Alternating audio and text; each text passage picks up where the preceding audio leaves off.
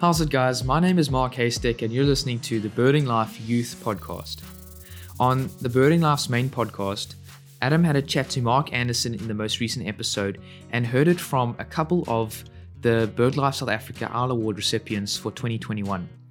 Now, myself, Justin Ponder, and Peter Ginn are, were all um, recipients of the Owl Awards for this year, and we're all from the garden route. So I'm still really chuffed that three people from my local area got Owl Awards, including myself. Justin and I both got the Owlet Award for this year, and I'm not sure if it's the first time, but it's one of very few times that um, someone has shared the Owlet Award with someone else because the Owlet Award is actually an award that gets given out once a year to one person. And this year, myself and Justin shared the Owlet Award. So it was really cool. And when they were reading the one for Justin and I that we shared, they talked about our contribution to bird conservation, our involvement in our bird club, and our community. And uh, one of the things that they mentioned in my citation when it was being read was uh, my bird poems that I had written. And when I listened to this, I, I remembered that I remembered my bird poems because I had completely forgotten about them. Um, I had written them in 2019 and one or two of them during lockdown last year. And um, yeah, I, I it completely brought the memory back into my mind that I had written these poems, and uh, I was on a streak. I had written three or four, and then I stopped all of a sudden um, this year. So this first poem was um, actually an English assignment that I had to write for school and hand in, and I decided to rip it out my book and keep it because I, I actually ended up writing a poem that was with enthusiasm, and I love how it turned out. And it's called My Life is Full of Sightings. My life is full of sightings. I see them through my lenses. These sightings full of sounds, they are my intentions. Sightings by the rivers, sightings by the mountain. One might even spot them splashing in my back garden fountain. These are treasures, treasures found here and there. Oh, these treasures, they are found everywhere. My life is rich, for I capture these gems, either by a click or by peering through my lens. To become rich like me, one would have to walk a lot further, and then you will see how it is to be a treasure seeking birder. So that poem I wrote because I'm in a school and I was in a school that I was the only major nature enthusiast and birder as such. And kids were always asking me, you know, why why are you into birds? Mark, like why are you watching birds in a tree? Ruffling their feathers or eating bugs. It's like, just why? You know? and they thought it was weird. They looked at the weird side of it. But I, I kind of I wanted to write out my thoughts and feelings as to why I like birding and bird watching and birds and nature. And well, I kind of explained it in this poem now that I think about it as as as treasures. And what I mean by that is birds there's about 10 to 11,000 species of birds around the world and you birders us birders go looking for them. Like it's a treasure hunt. There are 11 up to 11,000 species of these guys okay? And they're in different parts of the world at different places. You have to learn about them see where they occur. It's like a map okay? And you get them in different shapes sizes and colors. And some of them are even iridescent and shiny like treasure. so, but the point is that it's a treasure hunt around the world where you've got to go looking for these animals that you can tick off and go look for any time that you want. And there's there isn't anyone in the world who has been able to see all of them in their lifetime. So it's a never-ending story of going to look for a new bird that you can add to your list and something new to your eyes that you've never seen before. Something new that you can tell stories about and see as something special in nature and appreciate it for what it is. And now, this next poem uh, was something that I wanted to write more about why I'm a birder. More of just an assignment I did for English that was a page long. I I sat down and I thought, I've got something on my mind. I want to write it down and make it a poem. And it's called Why Be a Birder? Why be a birder? This one might ask. Well, it takes me much further. It gives me a task. I get taken much further to extraordinary places in hope to fill my list's empty spaces. So early in the morning I must fill my flask, hopefully to be assisting so that I through the day last. Through the entire day, I'll be out and about.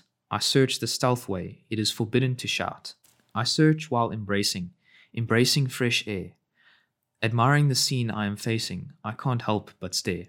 Along with the birds come the trees, as well as all flowers, including the bees. Starting off with birding has opened many doors, from learning about the fishing king to animals with paws. When it grabbed hold of me, one interest led to the next. So, because I've seen some nature, I now wish to see the rest. It has changed my way of thinking. My mindset is now different. It feels as though I am sinking into a world that is magnificent. This mindset that I have grasped, this mindset that birding fed, has taught me of my past, has led me on the path ahead. Now, really, what is all the fuss? Have I shared enough reason, or have I simply gone nuts? Well, join me on my quest. Leave behind all your unrest. Come along, find out, see that birding really is the best. so, yeah, that that was really aimed at uh, the school kids you guys out there who don't understand why we are like this.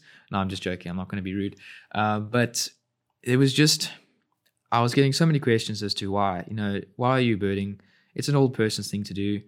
Um, and I wasn't being criticized for it. I was actually kind of famous for it. Um, you know, because um, I stand out and I don't think it's weird or think I'm wrong. So I just continue. Um, but yeah, this this is kind of an explanation as to why would someone be a birder. This is my explanation as to why I would be a birder, um, and what it means to me. And grown-ups see it differently to how kids do. You know, kids will look at you at the same eye level or same maturity and think you are weird or not respected as much or say never mind now oh, that's just his way that's just how he does it how he lives his life that's his interest um, and they don't really consider more than that. They kind of want to do, do, their own thing, or should I say, we kind of want to do our own thing. Um, and but adults adults look at it differently um, from what I've experienced, and older people as well, especially those who are into birding. Um, they think, oh, as a youngster in the bird club, how cool to have a youth member interested in birding. It's not every day that you get a birder at this age to be interested in nature. And they say stuff like, you know, it's so good to see uh, this generation getting involved in nature and birding, um, such a good sign. And they see it as something else. You know, it's it's almost inspiring and makes you feel good about what you're doing. So both kids my age and younger, and older people and adults see it as something abnormal. And this I basically wrote to myself even because I'm not going to get this to everyone out there who's looked at me weirdly, but to myself to say this is why I stand for my interests and I'm not going to let go of birding. Um, this is why I am interested in it, and these are the reasons. Um, and it's as if I'm speaking to those people who look at me weirdly because I'm a birder, or think it's awesome, or or, th- or wonder why, even um, not even criticize me. But this is the reason. And now here's one I wrote during lockdown last year.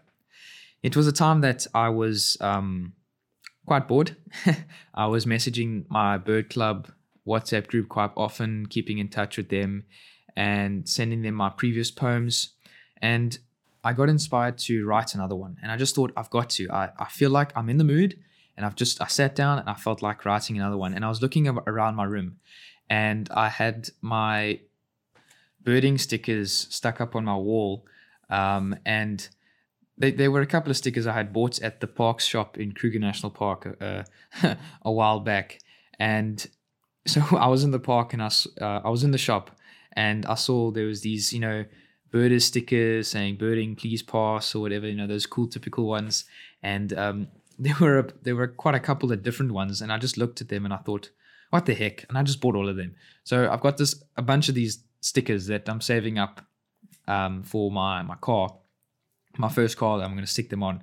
Um, so I had, in the meantime, I had put them up on my wall.